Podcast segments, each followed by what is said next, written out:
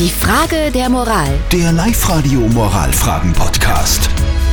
Also diese Frage, die spaltet heute irgendwie da unsere Hörerschaft.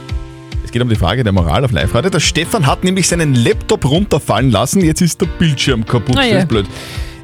Jetzt fragt er ernsthaft, ist es okay, wenn ich meiner Versicherung sage, es war jemand anderer Mhm. und die bezahlt dann den Schaden? Also quasi, ja, Versicherung der Anlügen. Das ist eure Meinung zu dem Thema. Bettina, was sagst du? Mit der Versicherung, Versicherungsvertrag, das ist für mich volles No-Go. Also sowas macht man schon überhaupt nicht. Und äh, wandern sie dann mit der ganzen Wahrheit ausverhalten, also mit der Wahrheit fährt man am allerbesten.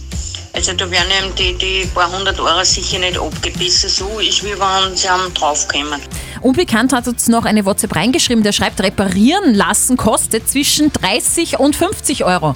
Das ist ja jetzt nicht einmal so teuer, wenn das stimmt. Ich habe keine Ahnung. Die Andrea schreibt, Hand aufs Herz, das hat doch jeder schon mal gemacht. Dann Was? halt Geh. das Kind angeben oder einen Bekannten, der den Laptop runterfallen hat lassen. Ich würde mir dabei nichts denken. Und der Roman hat uns reingeschrieben, auf keinen Fall machen. Mein Schwager hat Versicherungsbetrug mit dem Auto versucht. Sie sind ihm draufgekommen. Konsequenz, sechs Monate Führerscheinentzug. Ja, so kann es da gehen. Also der Stefan hat ein Problem, ihm ist der Laptop runtergefallen, der Bildschirm ist kaputt und jetzt hat er sich gedacht, er sagt einfach zur Versicherung, es war wer anderer und dann zahlt die Haushaltsversicherung vom, vom anderen und ja, dann, dann kriegt er die Kohle zurück. Ist das eine Option, ja oder nein? Was sagt unser Moralexperte Lukas Kehlin von der katholischen Privatuni in Linz? Wenn Ihre Versicherung nur bei Fremdverschulden bezahlt, so können Sie nun argumentieren, dass Sie sich selber manchmal fremd sind. Und in dem Moment, als der Laptop heruntergefallen ist, Sie nicht Sie selber waren. Aber das wäre unredlich. Es mag zwar gang und gäbe sein, dass man bei relativen Kleinigkeiten der Versicherung gegenüber falsche Angaben macht,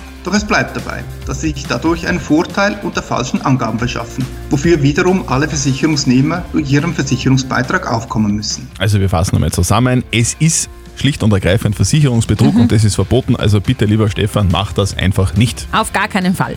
Postet eure Fragen der Moral auf die Live-Radio Facebook-Seite oder schickt uns eine WhatsApp-Voice mit eurer Frage oder schreibt uns auf liveradio.at. Morgen um kurz nach halb neun gibt es dann vielleicht eure Frage der Moral auf Live-Radio. Die Frage der Moral. Der Live-Radio Moralfragen-Podcast.